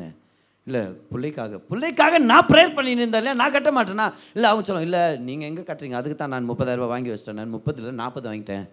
இப்போ நாற்பது வட்டி மேலே வட்டி குட்டி போட்டு இப்போ நமக்கு வந்து அதை கால் பண்ணுக்கிறான் அப்படியே ஒரே பெரிய பிரச்சனையாக போயிடும். ஏன்? ஏன்னா அவங்களுக்கு அந்த வேல்யூ சிஸ்டமே வேறு மாதிரி இருக்கும். ஓகே மூணாவது பாயிண்ட் எழுதிங்க. முக்கியமான விஷயம். ரெண்டு பேரும் ரெண்டு ஏழுலேருந்து எட்டு. யாராவது படிங்க பார்க்கலாம். Second Peter chapter two seven and eight அக்கிரமக்காரருக்குள் இல்லை அப்படிதான் அப்படிதான் ரிப்பீட் பண்ணும். நிறைய இடத்துல பார்த்துக்கிறேன் நான் அப்படிதான் பண்ணுவாங்க. அதான் கரெக்டா என்ன அவசரம்? அப்படி தானே பண்ணுவாங்க? ஆ படிங்க படிங்க. குல் வாசமாக இருக்கையில் அவர்களுடைய ஆ அப்படி பண்ணுவாங்க. அது அந்த வார்த்தை வரல ஆ அப்படி ஆ. அந்த அந்த காம விகார நடத்தையால் கட்டப்பட்டு ஆ. ஆ. பிரைஸ் லார்ட் இப்படியெல்லாம் வரும் இப்படியெல்லாம் சொல்லுவாங்க வசம் படிங்க ஆ. அவருடைய ஆத்மா என்னாச்சு? லோத்தை பற்றி பேசுகிறாரு இவர் நீதிமானா? இவர் போய் வாழ்றது சோதமில் வாழ்வாராம் இவர்? அப்போ சொல்லுவார் அதனால் நீ அக்கிரமக்காரரை பார்த்து உன் மனசு என்ன ஆகுதான் படி படி படிக்கும். தன்னுடைய இருதயம் வாதிக்கப்பட்ட நீதிமானான லோத்து. அப்படின்னா இவர் நீதிமான் தான். ஏன்னா ஆபிரகாம் கூட இருந்து அந்த விசுவாசத்தை இவர் கற்றுக்கிட்டாரு ஆனால் இவர் போய் வாழ்ந்துட்டு இருக்கிறது சோதோம் குமோரால. இப்போ உங்கள் பிள்ளைங்க வளர்றது எந்த கல்ச்சரில் சோதோம் குமோரா கல்ச்சரில் அவங்க மனைவி வாழ்றது உலக ரீதியான பொருள் ஆசையிலேயே அவங்க வளர்றாங்க. அதனால தான் லோத்தின் மனைவின உடனே அவங்க திரும்பி பார்த்து திரும்பி பார்த்து டிலே ஆகி மேலேருந்து கொட்டுற அக்கினி அவங்க மேலே கொட்டி அவங்க அப்படியே பல்வரைஸ் ஆயிடுறாங்க. பல்வரைஸ்னால் அப்படியே உப்பு தூணாக மாறினாங்க இப்போது நம்ம என்ன நினச்சிடறோன்னா லோத்துடைய மனைவி உப்பு தூண் ஆயிட்டாங்கன்னா நம்ம ரொம்ப ட்ரமாட்டிக்காக யோசிக்கிறோம். எப்படின்னா ஆண்டு சார் திரும்பி பார்க்காத ஒரு தடவை திரும்பினா கூட உன்னை உப்பு தூணாடு அப்படி சொல்ல ஆண்டு நீ வேகமாக போன்றார். இந்த மாதிரி நான் பண்ணுறாங்க திரும்பி பார்த்து திரும்பி பார்த்து அழுது அழுது அழுது ஐயோ, இதெல்லாம் விட்டு போகிறோமே போன மாதம் தானே கிரைண்டர் வாங்கினே. இந்த மந்த் இப்படி கூட்டின்னு போகிறானே நல்லா இருப்பேடா. ஐயோ இருமா நான் வரேன். அம்மா வாமா ஐயோ நெருப்பு கொட்டின்னு கொட்டின்னு இருக்கிற நெருப்பில் இந்த மாதிரி திரும்பி பார்த்து திரும்பி பார்த்து என்ன ஆயிடுச்சு டிலே ஆகி ஒரு நெருப்பு தூ அவங்க மேலே விழுந்துச்சு. அப்போ என்ன ஆகும் தெரியுமா? சல்ஃபர் ஒரு விஷயத்து மேலே விழுந்தா அது பல்வரைஸ் ஆகிடும் பல்வரைஸ்னால் அது அப்படியே உப்பாக மாறிடும். ஆனால் வந்து சாம்பாருக்கு போடுற உப்பாக இருக்காது. புரிஞ்சுக்கிட்டீங்களா? ஐயோ உப்பாயிட்டாங்க அம்மா. சரி ஒரு ஒரு ரெண்டு கேஜி எத்துன்னு வா நாளைக்கு சாம்பாருக்கு ஆகும். அப்படி சொல்கிற மாதிரி இல்லை அது. புரியுதுல? இது என்ன சாம்பார்ப்பா? இது அம்மா சாம்பார்வா? நான் உப்பு? அம்மா அது உப்பு இது. அப்படியெல்லாம் சொல்கிற மாதிரி இல்லை இது. என்ன என்ன உப்பு இது? சல்ஃபர் கெமிக்கல் ரியாக்ஷனால் உண்டானது அது. ஸோ லோ லோத்துடைய மனைவி பொருளாசை பிடிச்சவங்களா இருந்திருக்க வாய்ப்பு இருக்குது. லோத்துடைய பிள்ளைகள் விபச்சார வேசித்தன அந்த ஆவியிலே வளர்ந்தாங்க. இப்போ தகப்பன் யாரு? லோத்து. லோத் யாரு? நீதிமான். ஆனால் இவர் வாழ்ந்த இடம் சோதம் குமோரான்ற மோசமான பட்டணம். இந்த ஓரின செயற்கை அந்த sexual relationship homosexuality rape இது எல்லாத்தையுமே ரொம்ப அதிகமாக அந்த ஊர் முழுக்க பப்ளிக்காக நடந்துட்டு இருந்த ஒரு விஷயம். இதை யாரும் கண்டிக்கல. இவங்க வந்து ரொம்ப மோசமான வாழ்க்கையில் வாழ்ந்துட்டு இருந்தாங்க. இப்படிப்பட்ட இடத்துல லோத் வாழ்றாரு. என்ன சொல்ல என்ன ஆச்சா? இங்கிலீஷில் நல்லா இருக்கும் பாரு. ஹிஸ் சோல் வாஸ் வெக்ஸ்டுன்னு இருக்கும். அவன் இருதயம் வாதிக்கப்பட்டது. இது ஒரு தீர்க்க தரிசனம் மாதிரி. யார் யார் அவிஸ்வாசிங்களை கல்யாணம் பண்ணிக்கிறாங்களோ அவங்க வாழ்க்கை அப்படி தான் இருக்கும் பாரு. வெக்ஸ் ஆயிரும். வெக்ஸ் ஆயிரும் என்ன மாதிரி வெக்ஸ் ஆயிரும் தெரியுமா? எனக்கு கூட ப்ரேயருக்கு வர மாட்டேங்கிறாரு என் கூட பயில் படிக்க மாட்டேங்கிறாரு சர்ச்சுக்கு ஒன்றா போய் உட்கார முடிய மாட்டேங்குது ஒன்றா கர்த்தரை விசுவாசிக்க முடிய மாட்டேங்குது நான் பணத்தை எப்படி செலவு பண்ணலான்னு அவர் பணத்தை எப்படி செலவு பண்ணலான்றாரு நான் சொல்கிறேன் அந்த மாதிரி படங்கள்லாம் பார்க்காதீங்கன்றேன். அரைகுறையாக துணி போட்டு டான்ஸ் தண்ணுக்கிறாங்க காலைல உட்காந்து அந்த பாட்டை பார்த்துனுக்குறீங்கன்னு சொல்கிறேன் ஆனால் என் பிள்ளைங்களும் வளர்ந்துட்டு இருக்குது. இந்த பக்கம் எனக்கு தெரியுது அதெல்லாம் ராங்குன்னு அவர் சொல்ல என்ன தப்பு? எல்லாரும் தப்பாக்குறாங்க நம்ம ஏன் பார்க்கக்கூடாது இல்லை பிள்ளைங்களாம் வேறு இருக்கிற அவங்களும் கெட்டு போகிறாங்க அவங்க பார்க்கட்டும் விடு. உலகத்தை பார்த்து அவங்க கற்று தெரிஞ்சுக்கிட்டோம். அவங்களா சொந்தமாக அடிப்பட்டு கற்றுக்கிட்டோன்றார் அவர். நான் சொல்கிறேன் இல்லை இல்லை இதெல்லாம் அங்கே கர்த்தருக்கு கனப்படுத்துகிற மாதிரி நம்ம கொண்டு போகணும். அவங்க வீட்டில் அவங்க அம்மா வீட்டில் போய் விட்டா அவங்க அம்மா பூஜைக்கு கூட்டின்னு போய் அப்படியே நாமத்தை அப்படியே அப்படியே நீட்டி விட்டு கூட்டின்னு வர்றாங்க. நான் சொல்கிறேன் வேண்டாம் அவங்க வீட்டுக்கு அனுப்பாதீங்க. இவர் சொல்கிறார் இல்லை எங்கள் அம்மா வீட்டுக்கு அனுப்ப வேண்டாம் நீ எப்படி சொல்லலாம்? அவங்களுக்கும் பேத்தி தானே அவங்களுக்கும் பேரன் தானே. என்ன ஆகும் தெரியுமா? பேர் வைக்கிறதுலேருந்து சோறு ஊட்டுற வரைக்கும் ஒரு பெரிய வெக்ஸாக இருக்கும். அப்படியே வெக்ஸாக இருக்கும் பார். வெக்ஸ்னா என்ன தெரியுமா? அப்படியே மனசை புளிஞ்செடுக்கிற மாதிரி ஆயிரும். நிம்மதியாக போயிடும் கரெக்டாக என்ன பேர் வைக்கலாம்? அவர் சொல்கிறார் எங்கள் தாத்தா பேர் வைக்கலாம் உங்கள் தாத்தா பேர் நான் முருகேசன் அப்படின்னு. நீங்கள் சொல்கிறீங்க இல்லை நான் மைக்கேல் வைக்கலான்னு இருக்கிறேன். மைக்கேல்னால் அது ஒரு தேவதூதரோட பேர். அதுக்கு அவர் இல்லை இல்லை உங்கள் அப்பா பேர் மைக்கேல். அதனால் வைக்கலான்னுக்கிறா இல்லைங்க மைக்கேலில் நல்ல ஒரு அர்த்தம் இருக்குது. இல்லை முருகேசன் வை. இது என்ன அது? கன்ஃபியூஸ் ஆகுதா இல்லையா? நடுவில் அவங்க அம்மா வந்து மாமியார் வேறு வந்து சொல்கிறாங்க மணியின் வை. அது ஒரு நல்ல பேர். எங்கள் மாமனார் பேர் மணி. சரி வேறு பேருக்கு வரலாம். டேஞ்சர் டேஞ்சர் தோணுது வே வேற எது- எல்லாம் எம்லே வருது இன்னைக்கு. என்ன அங்கேயே ஒரு போராட்டம் ஆரம்பிக்குது? பேர் வைக்கலான்றாங்க. எங்கே பேர் வைக்கலாம்? மொட்டைச்சு ஒரு பேர் வச்சு சொன்னா பூசாரிட்ட பேர் சொல்லி. அப் நீங்கள் சொல்லி இல்லை இல்லை சர்ச்சில் தான் பேர் வைக்கணும் நம்ம. அதுக்கு பாதி குடும்பம் வர்றதில்ல. இவங்க வர்றதில்ல. அப்புறம் அவங்க வீட்டில் பூஜை. நீங்கள் போய் நிற்கணும் குழந்தை நிற்கணுமாமா ஏய் எங்கடா மூத்த மருமக வரலன்னா என்ன பண்ணுறது இப்போ பூஜைக்கு வந்து நில்லு. அவன் இல்லை வரமாட்டா. அவ ஜீசஸ் பின்னாடி போயிட்டா. இப்படி நீ கண்டிக்கணும்டா. நீ என்னடா? மனைவி அப்படி பண்ணிக்கிற அப்படியே அவங்க குடும்பத்தில் ஒரு பிரச்சனை. நீ வந் பார் பாருமா பாரு பேக்கா நான் என்ன சொல்கிறேன்னா நீ வந்து நில்லு. நீ கும்பிடாத சாமி கும்பிடாத. நீ வந்து வெறும் நில்லு. எங்க அதெல்லாம் கல்லுங்க. அதெல்லாம் கல் அதெல்லாம் நம்ம வணங்கக்கூடாது. அதுக்கெல்லாம் உயிர் இல்லை. உள்ள மாமியார் வராங்க. என்ன சொன்ன? அதெல்லாம் உனக்கு கல்லா? ஏ எங்கள் குலதெய்வத்தை நீ கல்லுன்றா? இப்போ என்ன அது? இவர் நடுவில் மாட்டிக்கிறார் இவர். ஓ இப்போ யாரை கண்டிக்க முடியும்? ரெண்டு பேர்ட்ட பேச முடியாது. பாரு ஆண்களது பிரச்சனை தெரியுமா? பேச முடியாது அவங்களால.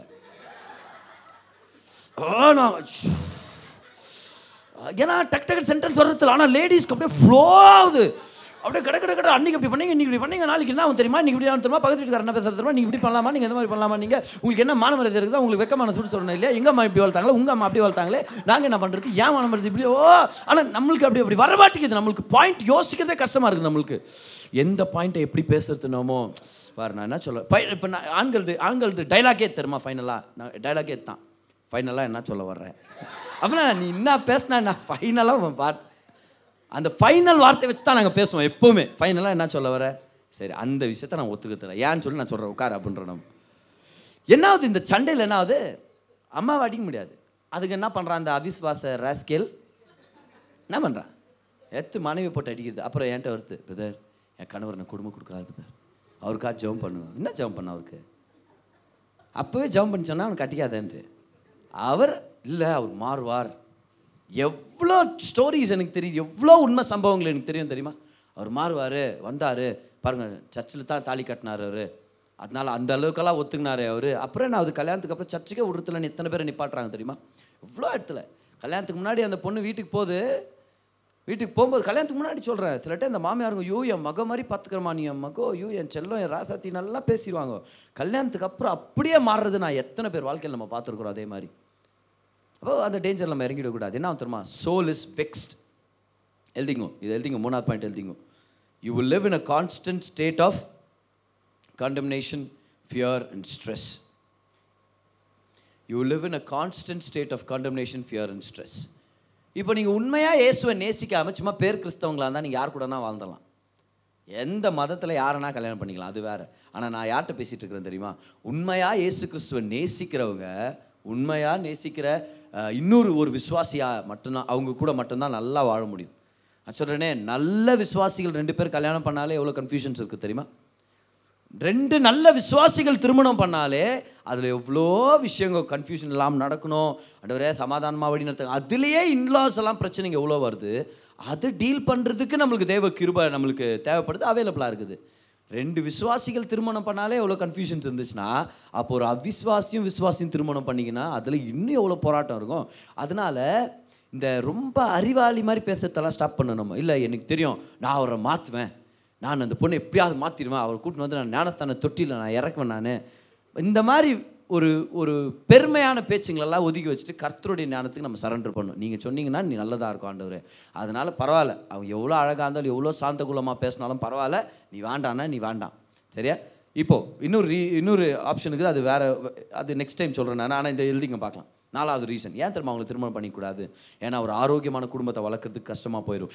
They cannot serve as a sure foundation for your family இந்த பெரிய பெரிய பில்டிங்கெல்லாம் கட்டும்போது ஃபஸ்ட்டு ஆழமாக தோண்டுவாங்க. எது வரைக்கும் தோண்டுவாங்கன்னு நினைக்கிறீங்க? இப்போ ரொம்ப ஒரு இருபத்தஞ்சி மாடி முப்பது முப்பது மாடியெல்லாம் கட்டணும் கட்டணும்னா எது வரைக்கும் தோன்றாங்க? எது வரைக்கும் தோன்றாங்க? ஏதாவது அளவு இருக்குமா?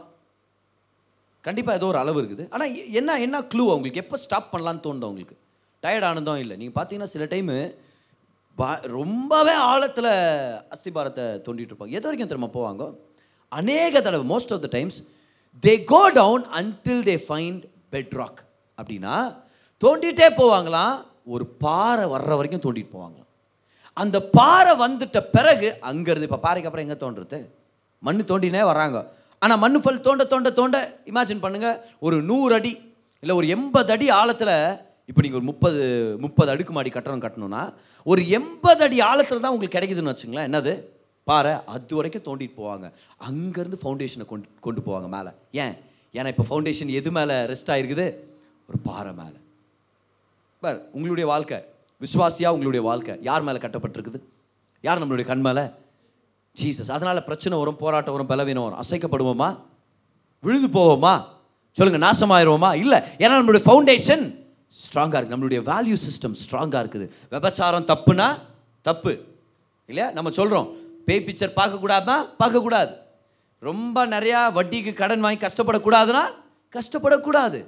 நம்ம மோசமான விஷயங்கள் சப்போர்ட் பண்ண போகிறது ஒரு இல்லீகல் பிஸ்னஸ் ஆஃபர் வருது. நம்ம என்ன பண்ணுறோம் வேண்டவே வேண்டாம். கோடிக்கணக்கான ரூபாய் வந்தாலும் வேண்டாம்னு சொல்கிறோம் நம்ம ரொம்ப ஈஸியாக பண ஆசையை ஜெயிச்சிடுறோம். எவ்வளோ பேர் தெரியுது அது? பெரிய பெரிய ஆஃபர் வரும். அசால்ட்டாக வேணான்னு சொல்லிடுவோம் நம்ம. ஆஃபீஸ்க்கு போகிறோம் அங்கே ஒரு அழகான பொண்ணு. நம்மளே மைக்கு மைக்கு நம்மளை சுற்றியே பேசுது. ஆனால் நீங்கள் யோசிக்கிறீங்க நான் கல்யாணம் ஆனவன்.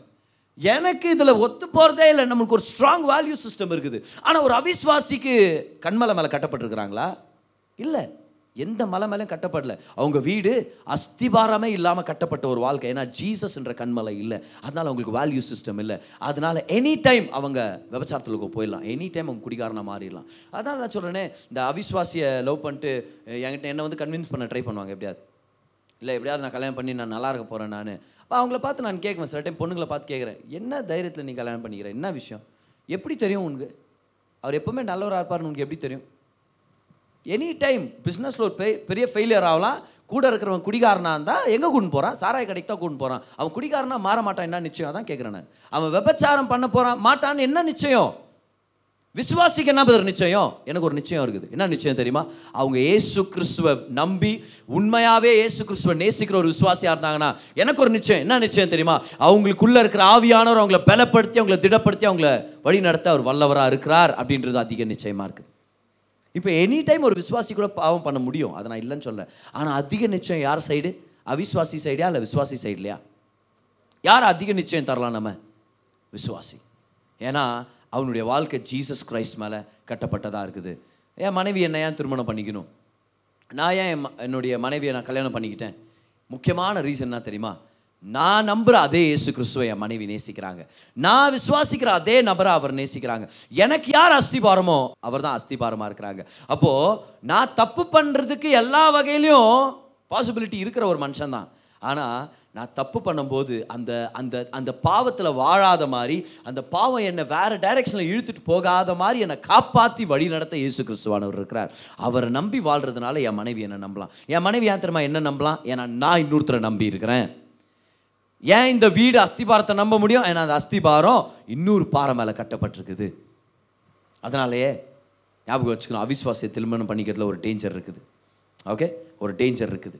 இப்போ ஒரு சில பேர் சொல்லுவாங்க இல்லை நான் அவிஸ்வாசியை லவ் பண்ணிக்கிறேன் நான் கல்யாணம் பண்ணிக்க போகிறேன் அப்படின்வாங்க ஸோ எனக்கு புரியாத விஷயம் என்ன தெரியுமா? இப்போ இந்த நாலு விஷயத்தை நம்ம நோட் பண்ணிக்கிட்டோம். த டேஞ்சர்ஸ் சரியா? இப்போ இந்த மூணு விஷயத்தை நான் கன்க்ளூஷனில் சொல்லலாம்னு விருப்பப்படுறேன் பார். முதலாவது எனக்கு புரிய மாட்டேங்குது. எப்படி ஒரு விஸ்வாசியாக இருக்கிற நீங்கள் அவிஸ்வாசியை லவ் பண்ண முடியும்? எப்படி? இப்படித்தான் காமிக்காதீங்க. எப்படி? மனதளவில் கேட்குறேன் எப்படி உங்களுக்கு அந்த மனசு வருது?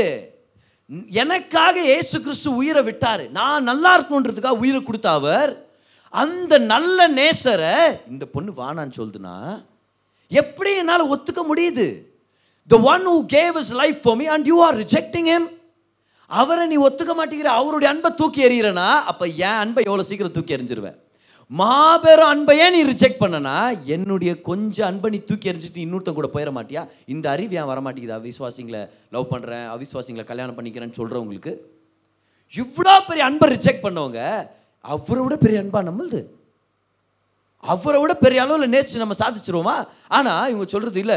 ஏசுடைய அன்பே ரிஜெக்ட் பண்ணிட்டாங்க. ஆனால் நான் நேசிக்கிறேன் பிரதர் ஓ அவருடைய அன்புக்கு இடம் கொடுக்காத உங்கள் அன்புக்கு இடம் கொடுத்து அப்படியே வாழ்க்கை மாறிடும் அவங்களுது. அப்போ எனக்கு புரியறதில்ல. எப்படி நீங்கள் இல்லைன்னு சொல்லலாம் எப்படி? ஜீசஸை நான் ஒருத்தரை நேசிக்கிறேன்னா என் ஜீசஸை வெறுக்கிறவங்கள அவங்க எனக்கு சத்ரு. ஏன்? ஏன்னா என் ஜீசஸை நீ வெறுக்கிற. பாரு என் பிள்ளைங்களை நல்லா பார்த்துக்கிறவங்க எனக்கு நண்பர்கள்.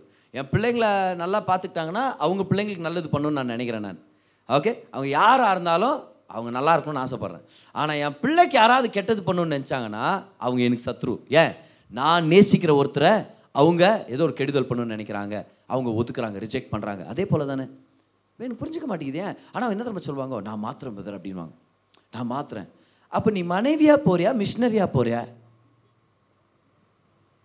உண்மையா? ஒரு சில பேர் பதர் நான் கல்யாணம் பண்ணுறேன் போய் அந்த குடும்பத்துக்கே ஒரு சாட்சியாக இருக்கிறேன். இப்படிலாம் போவாங்க. உண்மையாவையோ? வேடிக்கை என்ன சொல்கிறது இந்த ஆவியில் முத்தி போயிருக்கிறாங்க தெரியுமா? அவங்க அப்படியே ஒரு எல்லா நேரத்தில் இருப்பாங்க தெரியுமா? இப்போ அந்நிய பாஷை நானும் பேசுகிறேன் நம்மள எல்லாரும் பேசணும். ஆனால் அந்த ஆவியில் முத்தி போய் ஆண்டவருடைய வார்த்தைக்கு இடம் கொடுக்காம ஒரு ஒரு ஒரு அக்கந்தையில் இருப்பாங்க தெரியுமா? ஒரு பெருமையில் ஒரு ஒரு மாதிரி எனக்கு என்ன தர் உங்களுக்கு என்ன தெரியும்? நான் சாதிச்சேன் நான் மாற்றி காமிக்கிறேன். எத்தனை பேர் அப்படி இருக்கிறாங்க தெரியுமா?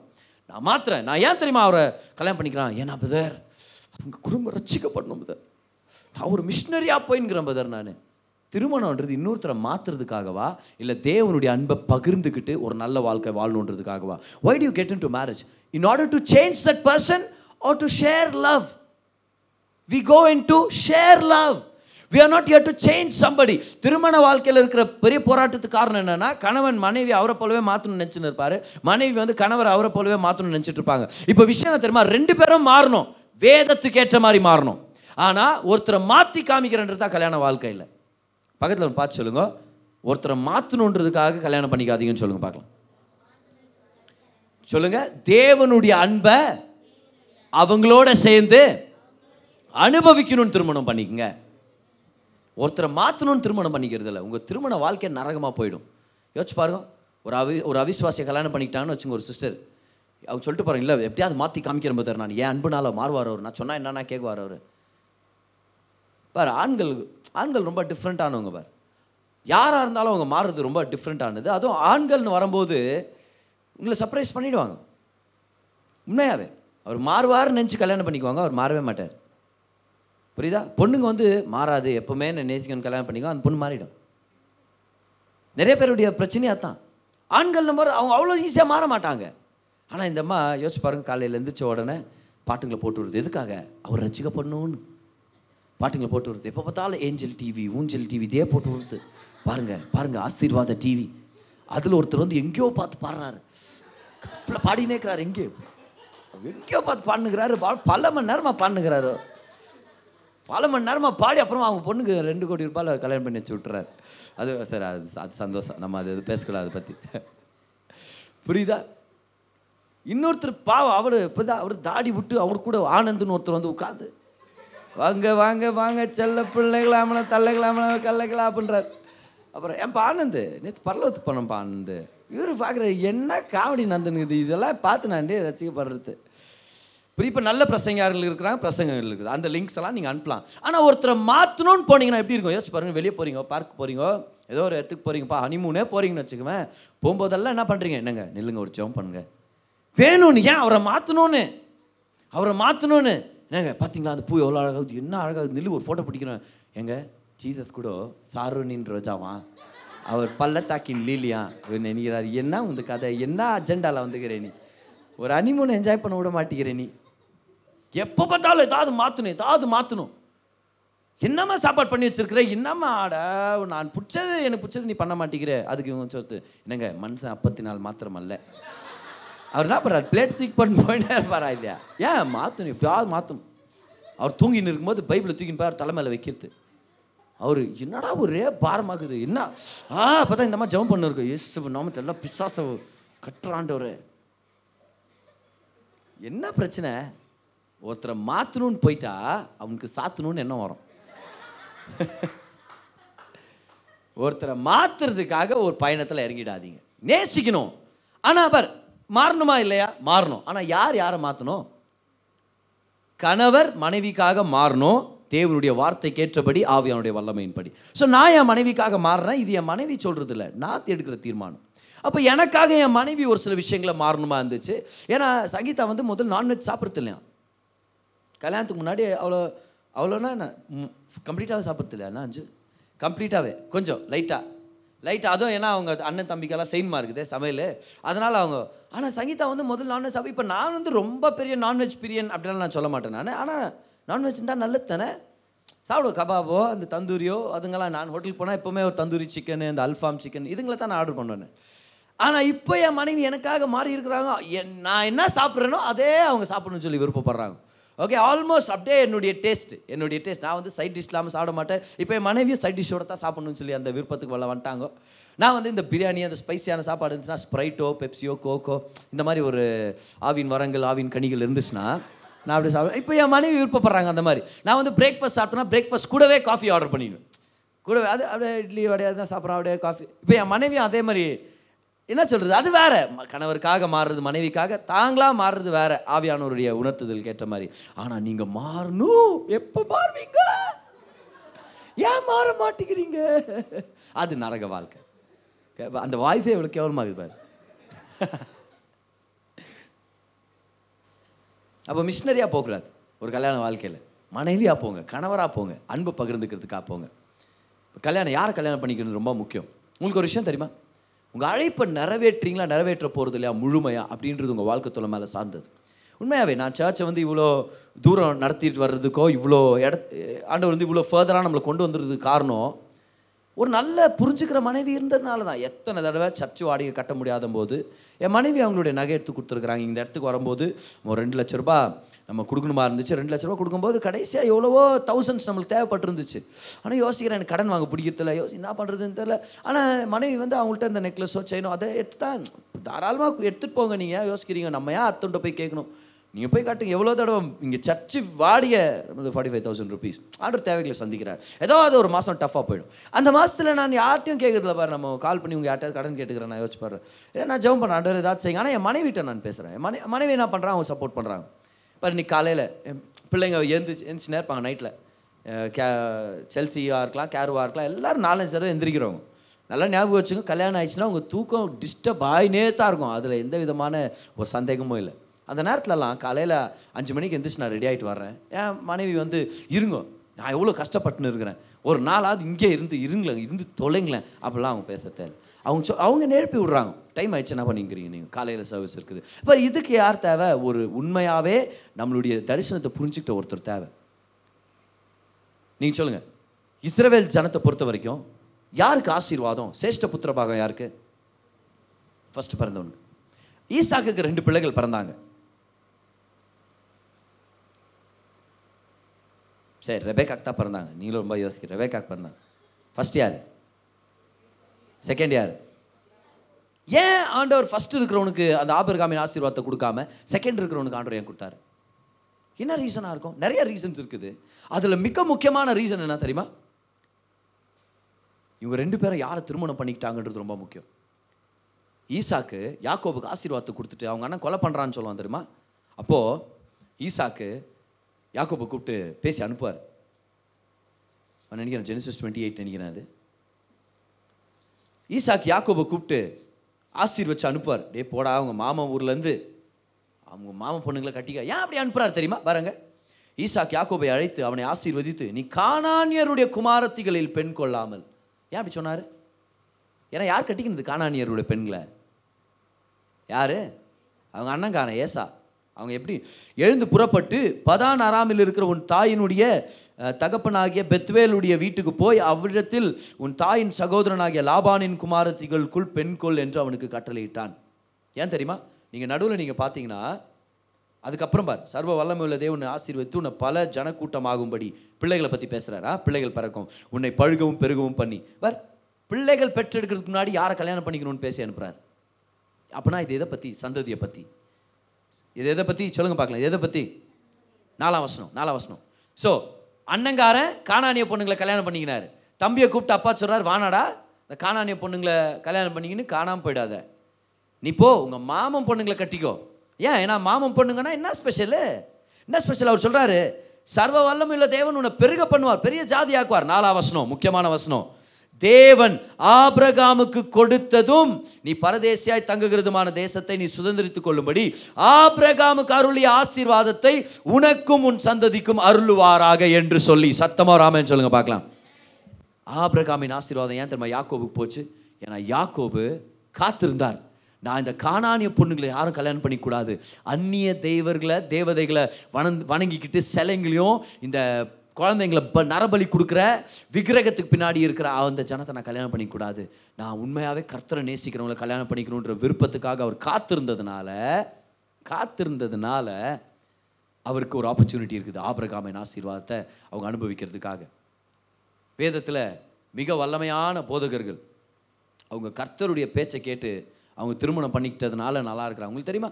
ஏசாயா ஏன் மேஜர் ப்ராஃபிட்ஸ்லேயே அவர் தான் நம்பர் ஒன் கரெக்டாக ஏசாயா ஏன் அவ்வளோ எஃபெக்டிவாக இருந்தார் தெரியுமா? ஏசாயாவுடைய மனைவி ஒரு தீர்க்கதரிசி. ஏசாயா தீர்க்கதரிசி. ஆனால் ஏசாயாவுடைய மனைவி ஒரு தீர்க்கதரிசி. ஐசியா சாப்டர் எயிட்டில் அது இருக்குதுன்னு நினைக்கிறேன். அவங்க ஒய்ஃப் ஒரு ப்ராஃபிட்டஸ் பாரு எவ்வளோ நல்லா அவங்க காம்ப்ளிமெண்ட் பண்ணியிருப்பாங்க ஒரு ஒருத்தருடைய ஊழியத்தை. அப்போ உங்கள் அழைப்பை நிறைவேற்றணும்னு நினைக்கிறீங்களா? ஏன் இந்த டீச்சிங் நான் எடுத்துகிட்டு இருக்கிறேன்? வெறும் இந்த பிரச்சனைகளை வந்து எஸ்கேப் ஆகிறதுக்காக மட்டும் இல்லை உங்கள் அழைப்பை நிறைவேற்றுறதுக்காக. எத்தனை பேர் உண்மையாகவே கர்த்தர் உங்கள் வாழ்க்கையில் வச்சுருக்க அழைப்பு நான் ஒரு தலைவராக இருக்கணும் ஒரு ஒரு சந்ததிகளுக்கு தகப்பனாக இருக்கணும் அப்படின்னா ஒரு மாபெரும் ஸ்தாபனத்துக்கு நான் ஒரு த ஒரு தலைவனாக இருக்கணும் ஒரு பெரிய மூவ்மெண்ட்டுக்கு நான் தலைவனாக இருக்கணும். எனக்கு ஒரு பிரம்மாண்டமான ஊழியத்தை மாபெரும் ஊழியத்தை கர்த்தர் வச்சிருக்கிறார். I want be a leader somebody who makes a mark இந்த generation somebody who changes a course of history சரித்திரத்தை மாற்றி எழுதுறவனா நான் இருக்கணும் அப்படின்னு விருப்பப்படுறவங்க சாதனையாளராக இருக்கணும் விருப்பப்படுறவங்க இந்த விஷயத்தில் காம்ப்ரமைஸ் பண்ணாதீங்க. ஏன்னா ஏசா அப்படி தான் நினச்சான்.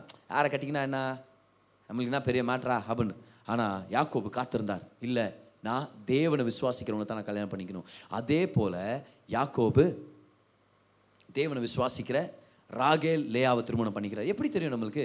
ஏன்னா லேயாலும் ஜெபம் பண்ணுறாங்க ராகேலும் ஜெபம் பண்ணுறாங்க அப்போ ஜெபம் பண்ண தெரிஞ்சவங்க எகோவா பேரை சொல்லி ஜெபம் பண்ண தெரிஞ்சவங்கன்னா அப்போ எகோவா பற்றி வெளிப்பாடு இருந்திருக்குமா இல்லையா? ராகேல் பேர் வைக்கிறாங்க எகோவா எனக்கு இன்னொன்று தருவார்னு. அப்போ அவங்க வாயின் வார்த்தையில் எகோவா இருந்தார். லேயால் அவங்க அவங்க பேரிடுறதே ஜபமாக இருக்குது. கர்த்தர் கண்டார். கர்த்தர் பார்த்தார். நான் ரூபன் பேர் வைக்கிறேன். கர்த்தர் என் ஜெபத்தை கேட்டார். சிமியோன்னு பேர் வைக்கிறேன். கர்த்தர் என்னை இணைப்பார். லேவின் பேர் வைக்கிறேன். கர்த்தரை துதிக்கிறேன். யூதான் பேர் வைக்கிறேன். அவங்க ரெண்டு பேரும் கர்த்தருடைய நாமத்தை அறிஞ்சவங்களா இருந்தாங்க. அதனால் அவங்களுக்கு குறைவுகள் இருந்துச்சு. அவங்களும் இம்பர்ஃபெக்ட் தான். ஆனால் கர்த்தர் அவங்க சந்ததி ஆசீர்வச்சார். ஸோ இந்த கேள்வியை ரியலாகவே நான் கேட்குறேன். நான் do you really want to make a mark in this generation நீங்கள் ஒரு அவிஸ்வாசியை திருமணம் பண்ணிக்கிட்டீங்கன்னா நீங்கள் ஒரு நல்ல விஸ்வாசியாக இருக்கலாம். இப்போ பார் ஒரு ஆப்ஷன் இருக்குது. ஒரு ஆப்ஷன் இருக்குது. இல்லை நான் ரொம்ப நேசிச்சிட்டேன் அதுவும் முக்கியமான செக்ஷுவலாக நான் இணைஞ்சிட்டேன்.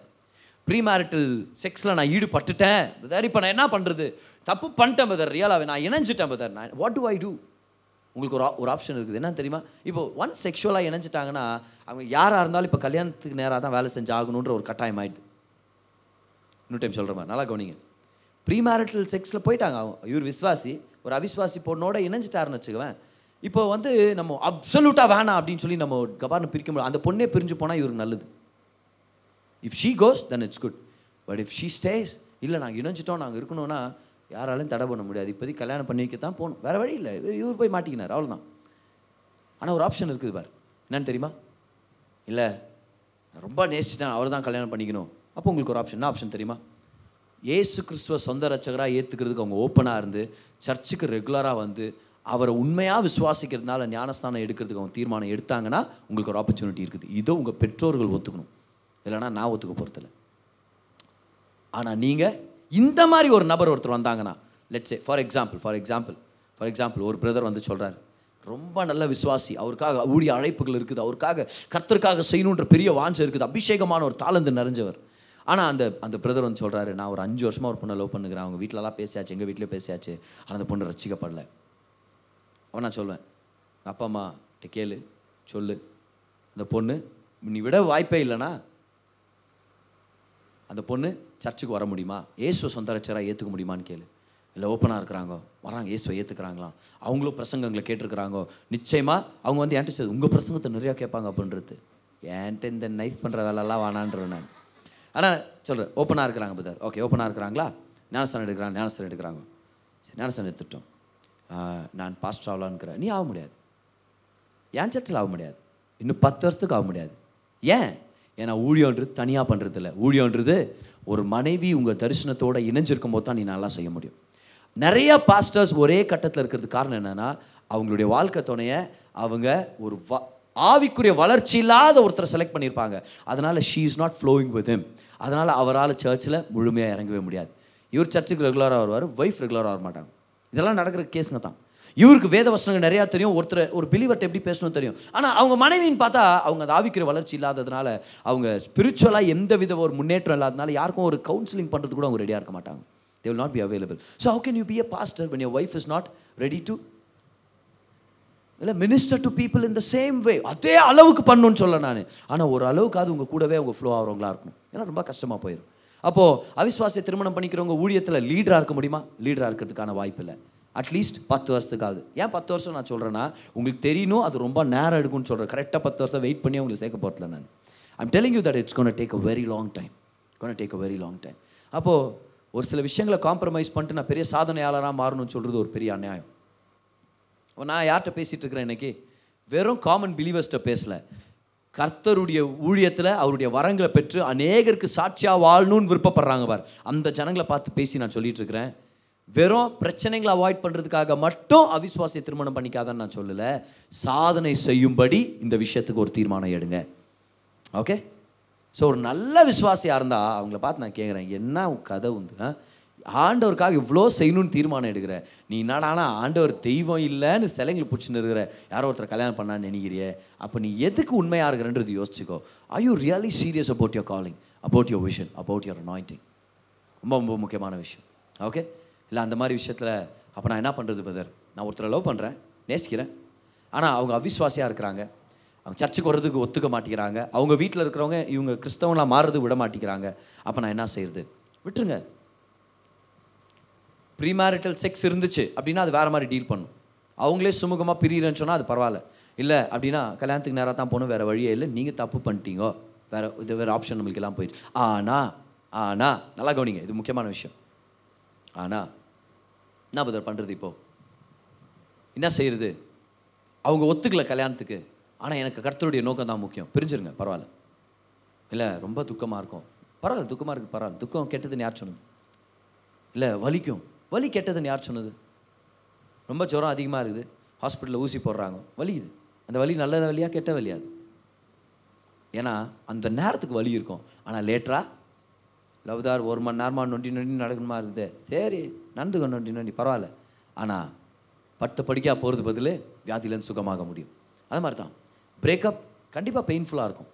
பிரேக்கப் உங்களுக்கு பெயின்ஃபுல்லாக இல்லைன்னா என்ன ஜென்மம் நீங்களாம் அப்படின்னா என்ன எண்ணத்தில் லவ் பண்ணிங்க முதல்ல அது?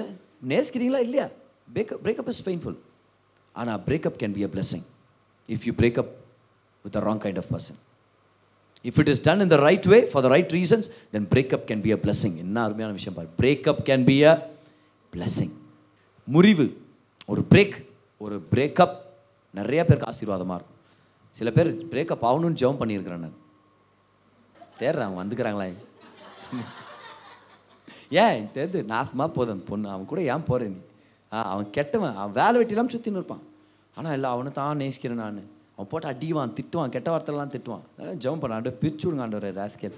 நல்லா இருக்கு ஜெபம் தான் ஜெபம் பண்ண முடியும். ஜெபத்தில் ஜெபம் பண்ணுறதுல என்ன தப்பு இல்லை இல்லையா? So breakup can be a blessing. So அவங்க ஒத்துக்கல பதர் கல்யாணம் அவங்க வந்து இயேசுவ சொந்த ஏற்றுக்கிறது ஒத்துக்கல என் கூட சேர்ந்து சர்ச்சுக்கு வரதுக்கெல்லாம் ஒத்துக்கலன்னா நீங்கள் ஒத்துக்காதீங்க. எனக்காக உயிர் விட்டவரை நீ வானான்னு சொன்னால் நீ போ. நீ போ. இல்லை நீ இல்லைன்னா நான் செத்துருவேன். நீ சொல்லு நீ இந்தா நான் செத்துருவேன். அப்படிதான் மாறும் அப்படி தான் மாறும் நிறைய பேர் வாழ்க்கையில் அப்படி ஆயிருக்குது. சொல்லுங்க இல்லை வேறு எனக்கு ஏசு முக்கியம். நீ என்னுடைய ஃபெய்த்தை நீ ரெஸ்பெக்ட் பண்ணலன்னா அப்போது நம்ம ஏன் ஒன்றா இருக்கணும்? ஏன்னா காலம் பூரா சண்டை போட்டுனே இருக்க போகிறோம் சொல்லு வேறு இப்போ லாஸ்ட்டு அஞ்சு மாதமாகவே பயங்கர சண்டாயின்குது இப்படியே ஐம்பது வருஷம் வாழ்றதுக்கு எனக்கு விருப்பம் இல்லை. நீ பிரிஞ்சு போ. நீ அவனா கட்டிட்டு நல்லாரு சரியா? நான் உனக்கானவன் இல்லை. மன்னிப்பு கேட்க வேண்டியதில் மன்னிப்பு கேளுங்க பார். என்னுடைய தப்பு நானும் உனக்கு கமிட்மெண்ட் கொடுத்தேன். இப்போ நானே பிரிகிறேன் என்னுடைய தப்பு. ஒரு சில பேர் சொல்கிறது இவங்க ரொம்ப ரொம்ப இவங்க வந்து மகான்கள் மாதிரி பேசுறது. எப்படி பத்திர துரோகம் பண்ணுறது எப்படி இவர் துரோகம் பண்ணுந்தே இல்லை இவர். சொல்கிற பேச்சை வந்து மாறுந்தே இல்லை இவங்க. இப்படி பத்திர துரோகம் பண்ண நான் சொல்கிறேன் உனக்காக உயிர் விட்ட கடவுளுக்கு துரோகம் பண்ணுறேன் அது பெருசாக தெரில. புரியுதா? ஆனால் ஒரு ரெண்டு மாதம் பைக்கில் இவங்க கூட சுற்றிட்டு துரோகம்னு தோணுது எனக்கு நான் உங்கள்கிட்ட கேட்குறேன் எப்படி பத்திர துரோகம் பண்ணுறேன் எப்படி பத்திர விட்டு பிரியுது. நான் கமிட்மெண்ட் கொடுத்துட்டேன் கல்யாணம் பண்ணிக்கிறேன்னு கமிட்மெண்ட் கொடுத்துட்டேன் நான் சொல்கிறேன் அப்படியே கமிட்மெண்ட் கொடு. கல்யாணம் பண்ணி அப்படியே தூக்க மாட்டி சாவரன் கமிட்மெண்ட் கொடு. எவ்வளோ டைம் கமிட்மெண்ட் அடுத்த மாதத்துக்குள்ள சித்திரேன் நான். இன்னும் ரெண்டு வார்த்தை சித்திரேன் எவ்வளோ டைம் கமிட்மெண்ட் கொடுக்குறேன் காப்பாத்துறமா நான் இப்படி கேட்குறேன் ஒரு தீவிரவாதிக்கு நீங்கள் ஒரு ஒப்பந்தம் பண்ணுறீங்க என்னான்னு? பை உன் கூட சேர்ந்து நானும் குண்டு வெடிக்கலான்னுக்கிறேன் பை. அடுத்த வாரம் அடுத்த வாரம் விதான் சௌதாவில் நான் ஒரு குண்டு வைக்க போகிறேன் நான். நீ நீ அங்கே வைக்க நான் இங்கே இங்கே ஒரு குண்டு வைக்க போகிறேன் நான் அப்படின்னு. ஒரு தீவிரவாதி கமிட்மெண்ட் கொடுக்குறீங்க. அப்புறம் நடுவில் ஆவியானவர் பேசுகிறாரு நீங்களும் ரசிக்கப்பட்டு ரசிக்கப்படுறீங்க. அந்த தீவிரவாதி இப்போ நீ ஆர்டர் சொல்கிறார் விட்டுரு. என்னத்துக்கு சும்மா குண்டு வச்சு ஜனங்களை சா வச்சுருக்கிற எல்லாம் எவ்வளோ பெரிய தப்பு இது? கொலாது இப்போ நீங்கள் சொல்கிறீங்களா எப்படி இருக்கும்? ஆண்டவர் எப்படி ஆண்டவர் துரோகம் பண்ணுறது அவனுக்கு ஒரு வார்த்தை கொடுத்துட்டு ஆண்டவரே. ஜஸ்ட் லாஸ்ட்டாக ஒரு ஐம்பத்தஞ்சு பேரை சாவச்சிட்டு வந்துடுறேன் நான். என்ன அது பேர்? கெட்ட விஷயத்துலேருந்து பிரியறது பேர் துரோகமா? அது நல்லது. கெட்ட விஷயத்த பெரிய நல்லது. அதனால் அங்கே வந்து இந்த ரொம்ப அந்த மகாத்மா மாதிரி பேசுறதெல்லாம் ஸ்டாப் பண்ண அந்த இடத்துல. எப்படி இப்போ தேர்ந்த பொண்ணு? துரோகம் பண்ணுறது பண்ணு பரவாயில்ல. அந்த துரோகம் நல்லது தான் ஏன்? அவர் உங்களை நேசிக்கிறார். அவர் மேலே நோக்கமாக இருக்கிற மாதிரி ஒரு திருமணம் இல்லைன்னா சாதனையாளர்களாக மாற முடியாது. சாதனையாளர்களாக ஒரு ஒரு அருமையான போதகர் இருந்தார். அவர் பேர் வந்து ஜான் வெஸ்லி ஜான் வெஸ்லி வந்து மெத்தடிஸ்ட் ஆர்கனைசேஷன் அவர் தான் ஆரம்பித்தார் ஜான் வெஸ்லிக்கு ஒரு அவிஸ்வாச பொண்ணை கல்யாணம் பண்ணி வச்சிட்டாங்க. இவர் ஜெபம் பண்ணாருன்னா அந்த பொண்ணு கிச்சன்லேருந்து வந்து எட்டி வதிக்குமா இவர் ஏந்திரா நான் ஜெபம் பண்ணுறேன் நீ அப்படின்னு. ரியலா அவங்க சொல்கிறாங்க இவருக்கு மட்டும் ஒரு நல்ல மனைவியை கல்யாணம் பண்ணிச்சுன்னா இவர் வேறு லெவலில் ஊழியர் செஞ்சுருக்க முடியும் அப்படின்னு. ஆனால் இப்போ எட்டி வச்சு திட்டி அப்புறம் அவங்க மனைவியை ஆனால் இவர் வந்து எதுவுமே எதிர்த்து பேச மாட்டார். ஆனால் தேவ அனுப்பினால் நேசிக்கிறார். ஏதோ கல்யாணம் பண்ணிட்டேன் உடன்படிக்கையை காப்பாற்றலாம் ஆனால் என்னாச்சு தெரியுமா? ஃபைனலாக அவங்க மனைவியுடைய மனைவியோடு இணைஞ்சு வாழாமலே இவர் ஒரு சில விஷயங்களை செய்யணுமாச்சு ஆனால் என்ன துக்கம் இல்லை? எவ்வளோ ஒரு துக்கம் பார். எவ்வளோ மனசு உடஞ்சி போய் என்னத்துக்கு கர்த்தரை ஆராதிக்கணும். ஸோ இன்றைக்கி நிறையா நன்மையான விஷயங்களை கற்றுக்கிட்டோம் அடுத்த தடவை வரும்போது ஓடி போகிறத பற்றி நம்ம பார்க்க போகிறோம் அது என்ன? அதை எப்படி டீல் பண்ணுறது அது பின்னாடி லாஜிக் என்ன? அது என்னென்ன தீமைகளை கொண்டு வருது? அப்படி வந்துட்டாங்கன்னா எப்படி அவங்க ரெஸ்டோர் ஆக முடியும்? முடிஞ்சால் நம்ம அதை பற்றி நம்ம டிஸ்கஸ் பண்ணலாம். ஓகே எவ்வளோ பேர் இன்றைக்கி ஆசீர்வதிக்கப்பட்டீங்க இந்த நல்ல டீச்சிங் மூலமாக கமான் கரங்களை தட்டி ஆண்டுக்கு நன்றி செலுத்தலாம். நீங்க கேட்ட இந்த பாட்காஸ்ட் உங்களுக்கு ஆசீர்வாதமா இருந்திருக்கும். அநேகருக்கு இதை ஷேர் பண்ணுங்க. மீண்டும் அடுத்த பாட்காஸ்ட் உங்களை சந்திக்கிற வரைக்கும் ஞாபகம் வச்சுக்கோங்க. தேவன் உங்களை அதிகமாக நேசிக்கிறார்.